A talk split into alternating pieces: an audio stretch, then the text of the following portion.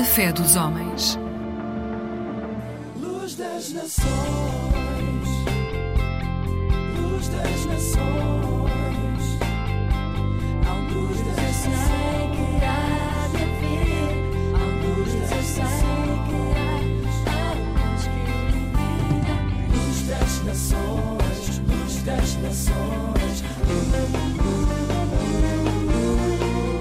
bom dia, bem-vindos a mais um programa da Aliança Evangélica Portuguesa. Amanhã assinala-se o Dia Mundial do Trabalhador. A propósito, estima-se que ao longo da nossa vida trabalhamos cerca de 80 mil horas. Será isto uma prisão perpétua ou uma oportunidade? É sobre este tema que vamos falar daqui a pouco e vamos também dar-vos a conhecer a ASPEC, a Associação de Profissionais e Empresários Cristãos. Já lá vamos para já, abrimos com Sérgio Guerreiro.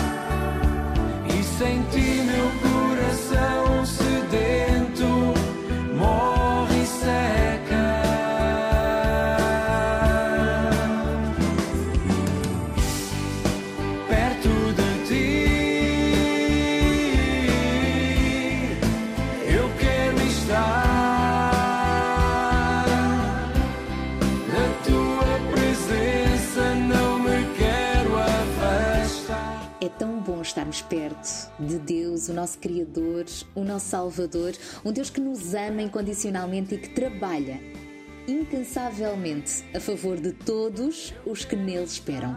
E por falar em trabalhar, voltamos a este tema porque amanhã é o 1 de maio, o Dia Mundial do Trabalhador. A data remonta ao 1 de maio, precisamente de 1886, nos Estados Unidos, quando mais de 500 mil trabalhadores saíram às ruas de Chicago numa manifestação pacífica exigindo a redução da jornada de trabalho para 8 horas. Em consequência, a polícia tentou dispersar a manifestação, ferindo e matando dezenas de operários. A 5 de maio de 1886. Os operários regressaram às ruas e registaram-se novamente feridos, com manifestantes a serem presos. A opinião pública repudiou a ação da polícia e do governo, assim como das entidades patronais. Em 1889, o Congresso Operário Internacional, reunido em Paris, decretou o 1 de maio como o Dia Internacional dos Trabalhadores. Já em 1890, os trabalhadores americanos viram a jornada de trabalho diária reduzida finalmente para 8 horas. Nos Estados Unidos, o Dia do Trabalhador passou então a celebrar-se na primeira segunda-feira de setembro. Já em Portugal, o Dia do Trabalhador é celebrado anualmente a, prima, a 1 de maio, no 1 de maio, sendo feriado, portanto, por cá e em vários países da Europa. Não é um feriado mundial, embora seja então cumprido em vários países do mundo, Portugal, já vimos, no Brasil, entre outros. Mas agora que já falámos um pouco então sobre a origem deste 1 de maio, vale a pena pararmos para refletirmos então sobre o que é de facto esta data, não é? O que é que ela uh, significa? Em Portugal já vimos o 1 de Maio começou a ser festejado a partir de 1974, após a Revolução de Abril, do 25 de Abril. Então o trabalho será uma benção ou um castigo? Para refletirmos sobre este assunto, estão hoje connosco os empresários Ricardo e a Ana Santos, da ASPEC, a Associação Profissionais dos Empresários Cristãos. Olá, boa tarde. Olá, Sara. Eh, realmente, essa resposta a essa questão é um pouco controversa, pois teremos pessoas que vão dizer que realmente o trabalho é uma benção e outras, por diversas razões, vão dizer que o trabalho é uma prisão. Mas eu, eu gostaria de fugir um pouco dessa noção um pouco mais humana e levar a uma perspectiva bíblica, ou seja, eh, o que é que realmente Deus fala sobre o trabalho. Porque a própria Bíblia nos dá exemplos que Deus é, é, é um trabalhador incansável, ou seja, Ele criou o céu, criou a terra, o universo, uh, continua a trabalhar incansavelmente na vida de cada um de nós de uma forma pessoal e única. Uh, e a parte que é interessante é que Deus pegou nesse seu exemplo e, e, e, e ou seja, uh, deu-nos, ou passou para nós, e podemos ver isso através do livro de Gênesis, em que ele deu, deu uma tarefa ao homem, muito simples, que era para além de multiplicar, encher e dominar a terra, também foi de cultivar e guardar o jardim do Éden. Então, realmente, essa, esta foi a primeira missão que Deus deu ao homem. Mostra-nos que o trabalho é essencial para as nossas vidas. Não uhum. apenas para termos algum tipo de estabilidade financeira ou, ou status social, mas, acima de tudo, para, para atingirmos o propósito que Deus nos deu. Ou seja, de glorificarmos o seu nome em tudo o que fazemos. Todos nascemos com talentos, Deus deu-nos talentos, e, e nós sentimos preenchidos quando nós utilizamos esses mesmos talentos. Uh, não só quando os utilizamos, mas também os desenvolvemos. Daí o trabalho também ser importante para desenvolvermos os nossos talentos, mas também para conhecermos outras pessoas, seja interação social, e também, acima de tudo, é importante também referir que para sermos saudáveis, sermos felizes, ou seja, termos um equilíbrio com, com, o trabalho que Deus nos dá. E como consultor financeiro uh, é um desafio enorme, mas é interessante que muitas vezes quando uh, comunicamos ou falamos com um cliente, a abertura muitas vezes uma conversa mais informal e é essa altura que nós muitas vezes mostramos uh, ou, mostra ou, ou, damos a conhecer a nossa fé uhum. uh, e às vezes Deus nos surpreende também com, com, respostas que nós não sabíamos de outras pessoas. E imagino que até mesmo através da, da ética profissional, os valores que tu imprimes naquilo que fazes nos teus relacionamentos, Cristo está lá. Sim, é importante porque realmente, ou seja, o nosso trabalho vai muito mais além do que simplesmente, como disse há pouco, ou seja, o sustento, a parte financeira, uhum. um, vai muito além disso. Porque uhum. depois de, de, alcançarmos todas as coisas, um, o importante realmente é aquilo que nós fazemos com a nossa fé. Uh, o propósito, qual é o propósito da nossa fé no nosso trabalho. Uhum. E acho que isso é bastante importante para também sentirmos que, que tudo faz parte de um plano que Deus tem para nós, não é? Obrigada, Ricardo, aqui também pelo teu testemunho. O Ricardo é um dos muitos empresários cristãos inscritos então na ASPEC. Temos connosco também a Ana dos Santos. Olá, Ana. Boa tarde. Olá, Ana, aproveito também para perguntar, a título de exemplo, como é que a ASPEC pode então ser uma organização agregadora e motivadora para os vários cristãos empresários, portanto, que estão no mercado de trabalho e que têm em comum a fé em Cristo?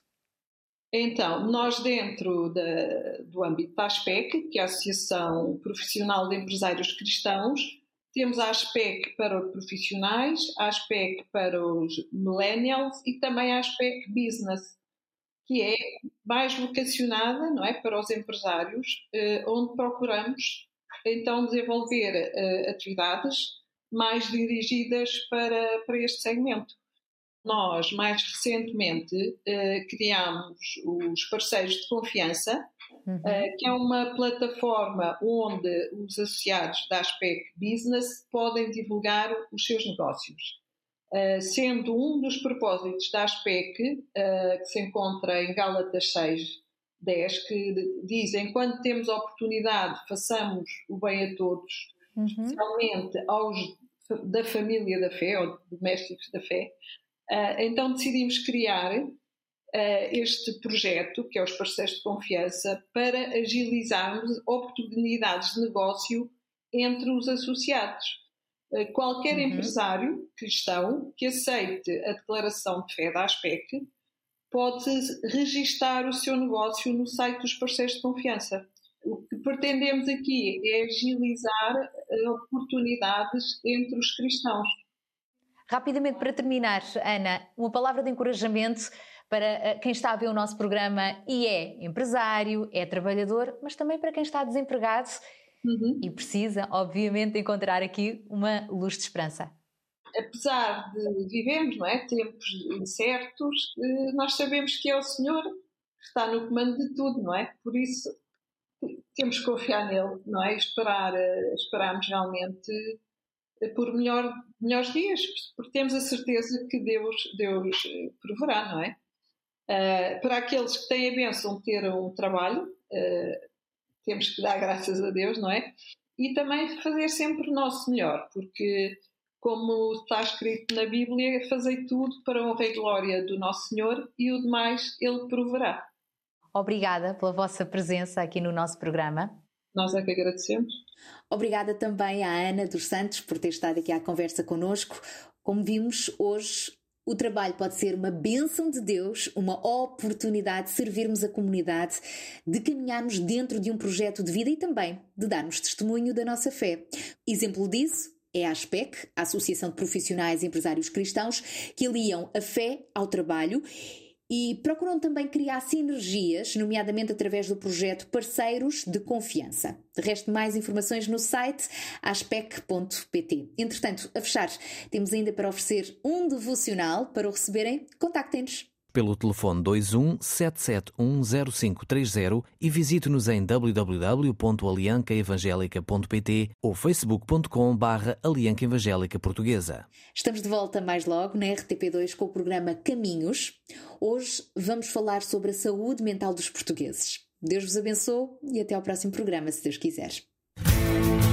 Jesus afirmou: Eu sou a ressurreição e a vida. Quem crê em mim, ainda que morra, viverá.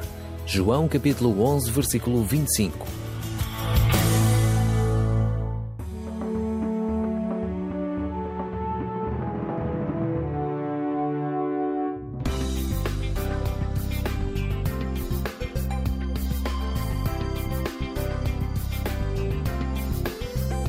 Eclésia Igreja Católica.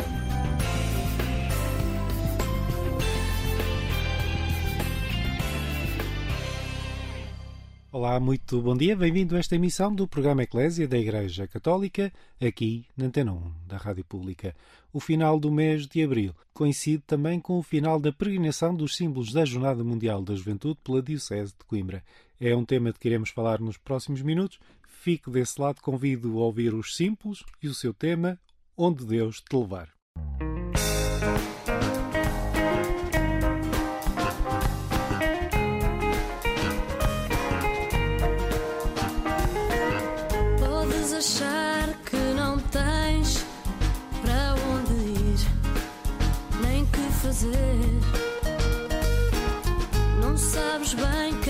Aqui,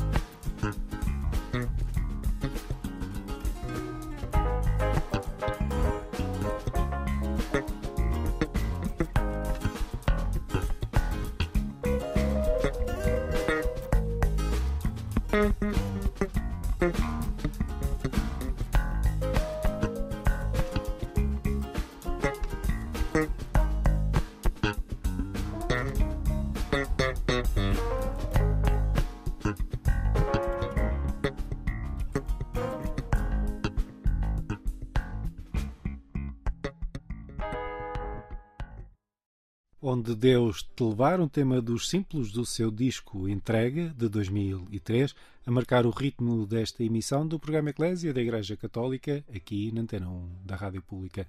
Um bom dia para si. Este domingo marca o final da passagem dos símbolos da Jornada Mundial da Juventude pela Diocese de Coimbra. Eles seguem agora para a Diocese de Leiria Fátima, onde estarão, por exemplo, no dia 13 de maio, na Cova da Iria. Ao longo das últimas semanas, milhares de jovens, membros das comunidades católicas e da sociedade civil em Coimbra, participaram em diversos eventos que foram acompanhados pela Cruz Peregrina e o ícone mariano Salus Populi Romani. Para falar sobre isso, o jornalista Henrique Matos esteve na Figueira da Foz, onde se assinalou um momento muito importante na contagem decrescente para a JMJ Lisboa 2023, os 100 dias para o grande encontro na capital portuguesa, que acontece pela primeira vez no nosso país.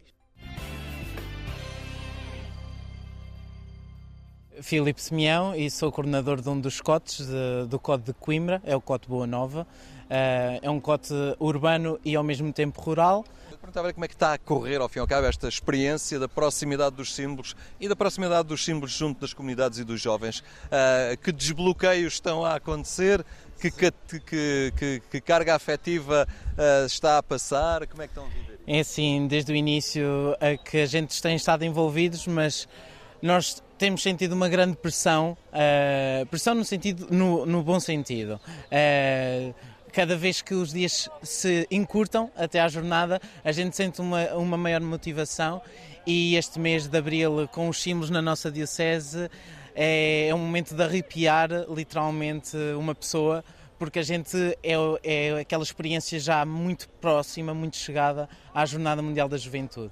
E tê-los aqui este, neste, nesta celebração dos 100 dias eh, e durante o mês da, da Páscoa, eh, também que é um grande simbolismo para, para toda a Igreja Católica, é um momento extraordinário e a gente, a nível de envolvimento e de, e de dinamização das atividades, temos tido uma grande presença, tanto de jovens nas nossas comunidades, como também de pessoas de mais idade, que se começam a perceber agora com os símbolos, com a chegada dos símbolos, coisa mais física, mais presencial, começam-se a perceber e a querer ajudar também, a querer envolver-se nesta, nesta grande jornada da juventude, que não é só para os jovens de idade, mas é para toda a comunidade católica e cristã.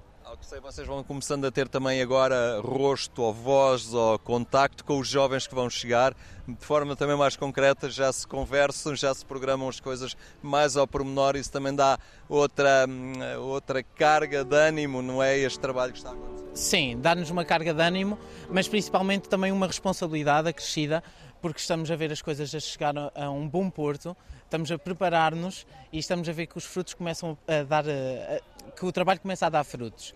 E, e neste momento posso já avançar que vamos receber no nosso COT eh, cerca de 3.500 peregrinos, oriundos das mais diversas nacionalidades, Ahm, estão, estão inseridos dentro de uma comunidade, de uma, de uma Assembleia de Fiéis, a comunidade Emanuel, e esse grupo eh, traz diversas nacionalidades e a gente também tem que gerir tudo de maneira a que consigamos acolhê-los da melhor forma eh, e, e proporcionar um melhor eh, encontro com Jesus e com eles próprios, dentro da nossa comunidade e dentro da nossa cultura portuguesa, como é tão, tão rica eh, da- do nosso país de Portugal.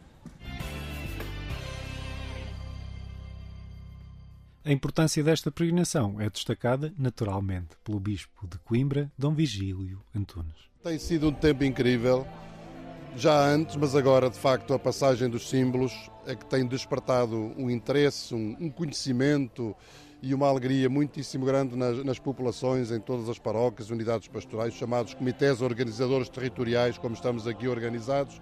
Tem sido um tempo muito feliz e, olha, tivemos muita sorte por a celebração dos 100 dias também ser aqui na Diocese de Coimbra, aqui na Figueira da Foz, e acolhemos esta celebração com toda a alegria, com todo o gosto, e esperamos que seja um marco decisivo, tanto aqui na Diocese como também para, para o nosso país. De facto, nós já temos notícia de muitos grupos, agora o grupo responsável pela sua distribuição já está a atribuir grupos a cada um dos, dos comitês organizadores territoriais. Portanto, já começa a haver nomes de países, já começa a haver nomes de dioceses, de movimentos e nomes de pessoas e, portanto, contactos mais diretos entre os organizadores aqui locais da na Diocese, para os dias da Diocese, e aqueles que estão para vir e vê-se um, um crescendo de, de alegria e de entusiasmo. E acha que esta experiência que vai acontecer na Diocese, também nas outras, e depois a experiência de Lisboa, pode marcar um- uma página nova na pastoral juvenil, nesta dinâmica e caminho de igreja com os jovens? Para a Diocese de Coimbra já está a ser uma coisa única. Eu estou aqui já há 12, quase 12 anos, nunca conheci nestes 12 anos uma, uma envolvência, uma disponibilidade tão grande como, como temos conhecido ao longo deste tempo que, no, enfim, que antecede a Jornada Mundial da Juventude. E é interessante porque há uma participação tanto da, da Igreja, das paróquias, das comunidades, como há uma participação eh, geral de todo tipo de instituições, sejam as autarquias, os municípios, as juntas de freguesia, eh, as organizações humanitárias, como são os bombeiros e outras, até as próprias, as próprias escolas, as forças de segurança. Eh, É é uma, uma realidade que, que nos supera porque a Jornada Mundial da Juventude também supera aquilo que é a, simples organização eclesial, é um evento à escala universal, é convocado pelo Santo Padre e tem um conjunto de valores associados a si que são universais, tanto para quem se identifica com a fé cristã e católica como nós somos, que vemos esses valores alicerçados no Evangelho, mas há valores que depois eh, transvasaram e, e acabaram por influenciar a humanidade toda e estão presentes, felizmente, e, e sentem-se a reaparecer e ressurgir na nossa sociedade portuguesa e eu acho que isso é motivo de grande satisfação para todos. Hugo Monteiro é o coordenador do Comitê Organizador Diocesano de Coimbra para a JMJ Lisboa 2023. Muito bem, Hugo, eh, este itinerário aqui pela Diocese de Coimbra, como é que tem estado a acontecer esta Jornada Mundial da Juventude com a proximidade destes símbolos que vão percorrendo muitos lugares desta Diocese? O que é que se tem construído, o que é que se tem experimentado?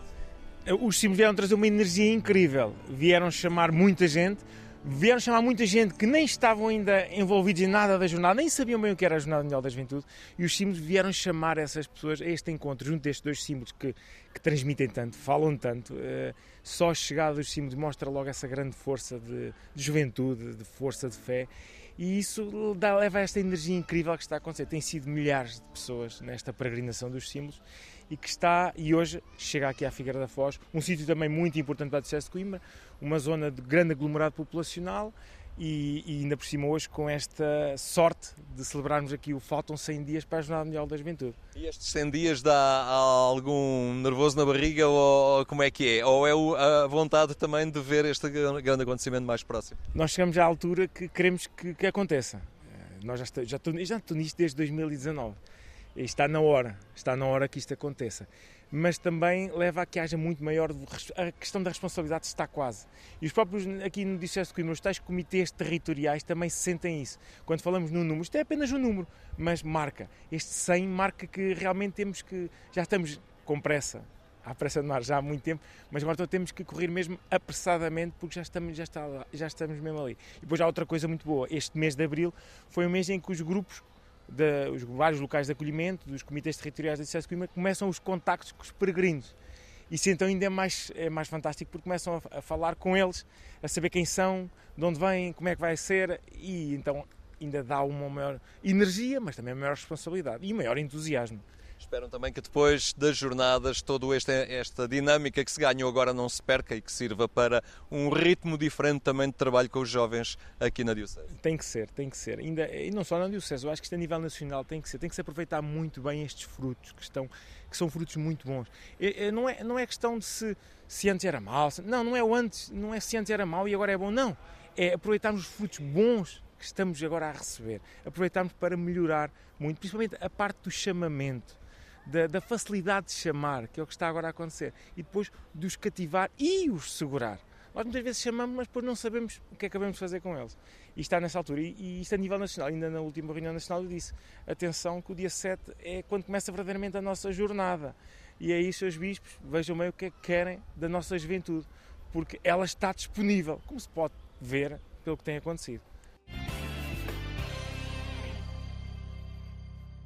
Ainda em Coimbra, os símbolos da Jornada Mundial da Juventude acompanharam o Encontro Nacional de Ensino Secundário de Estudantes de Educação Moral e Religiosa Católica. No evento participou o presidente da Fundação JMJ, Dom Américo Aguiar. É um momento simbólico, importante, eh, naquilo que é o desafio que o Papa nos faz, fazer chegar o convite a todos e de os jovens serem os protagonistas do convite. Não há nada melhor do que os jovens tenham coragem de dizer sim a aula de Educação Moral e Religião Católica e que tenha coragem de testemunhar a sua fé, como temos, estamos a ver com estes jovens todos. Eh, a possibilidade dos símbolos estarem aqui é também uma possibilidade de replicar o convite para a Jornada Mundial da Juventude. Quero acreditar que os símbolos tocam e que estes jovens serão capazes de levar o convite mais longe para que todos se sintam convidados a participar na jornada. Tem sido uma experiência única, a peregrinação dos símbolos em todos os locais, nos mais óbvios e no contexto escolar.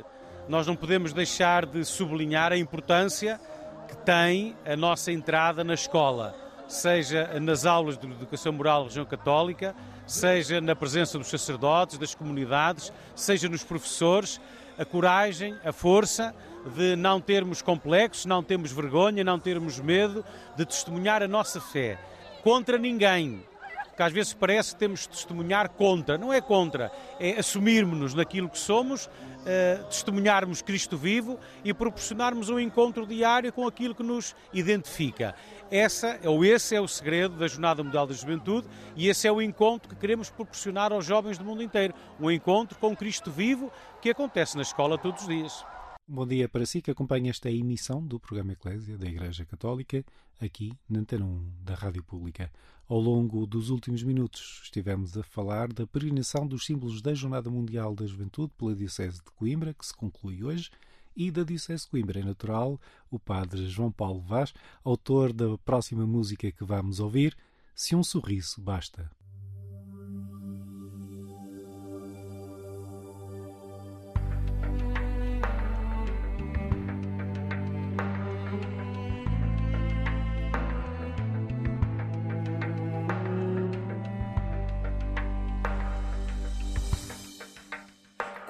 Contemplo esta vida e suas cenas que no filme me levam de les a les, sem me julgar e o pesar de grandes penas.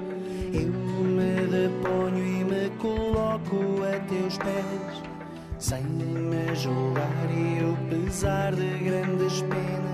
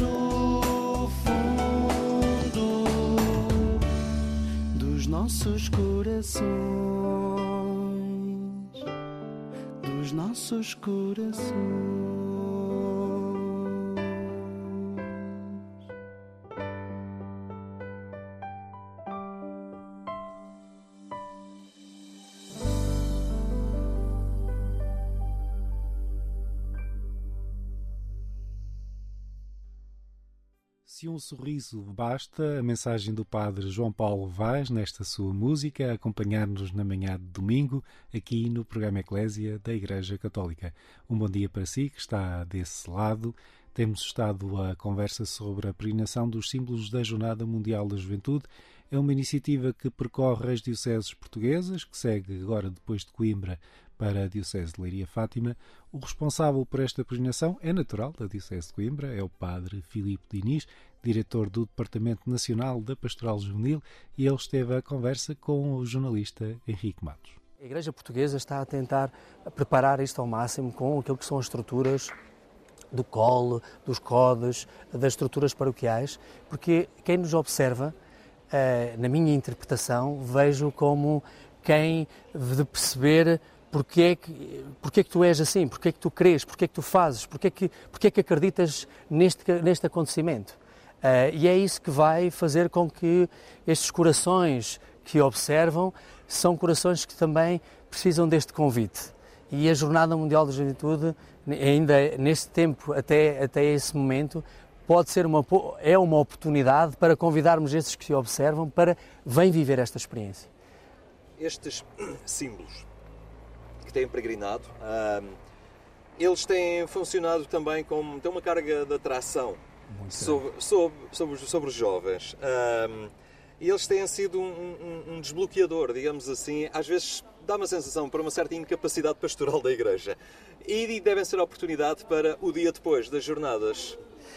É interessante quando estavas a dizer que, de facto, esta experiência de, dos jovens, quando sentem que o, o toque nos símbolos eu recordo-me há bem pouco tempo vivia, mas, vivia a experiência de acompanhar os símbolos e os jovens que estavam a, com a cruz e não largavam a cruz. E diziam, mas porquê é que nós temos que trocar? Porquê é que nós temos que deixar a cruz? Eu disse, mas não, convém passarmos para outros. Mas nós estamos tão bem aqui, nós estamos a sentir. Uh, e é interessante que uma experiência que cative, é? uma experiência como esta, uh, é claro que é simples, é uma cruz tão simples, mas quando nós dizemos usamos muita, muitas vezes esta expressão de que muitos já tocaram e se deixaram tocar pelos símbolos. Os símbolos tocam para te tocar e a cruz deixa, deixa tocar por ela, porque quantas mãos já tocaram neste, nestes símbolos e confiaram a sua vida. E isto tem sido fantástico, porque este não largar uh, os símbolos uh, tem feito, tem realizado experiências fantásticas.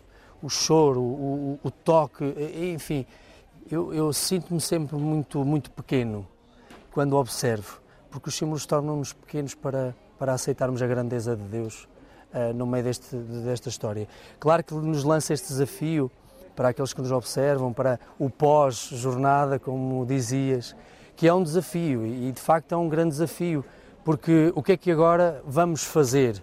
É? Nós já estamos no, no verbo fazer, é? já estamos a pensar no fazer. Mas para fazer é preciso fazer a experiência, é preciso que ela aconteça, é preciso viver essa experiência para depois o fazer. E creio que no meio deste, também deste acontecimento que, que, que, vai acontecer, que vai tocar os corações, de facto, os jovens vão ter esta, esta, esta oportunidade. E eles vão estar a observar. Há aqueles que vão estar a observar de fora, os que vão observar vivendo, mas depois o efeito da multidão encanta e desafia e desinstala. Muito obrigado ao Padre Filipe Diniz, diretor do Departamento Nacional da Pastoral Juvenil, aqui em entrevista ao jornalista Henrique Matos. E muito obrigado a si que está desse lado. Bom dia, este é o programa Eclésia da Igreja Católica. Depois desta conversa sobre a JMJ Lisboa 2023, é tempo para ouvir o seu hino à pressa no ar.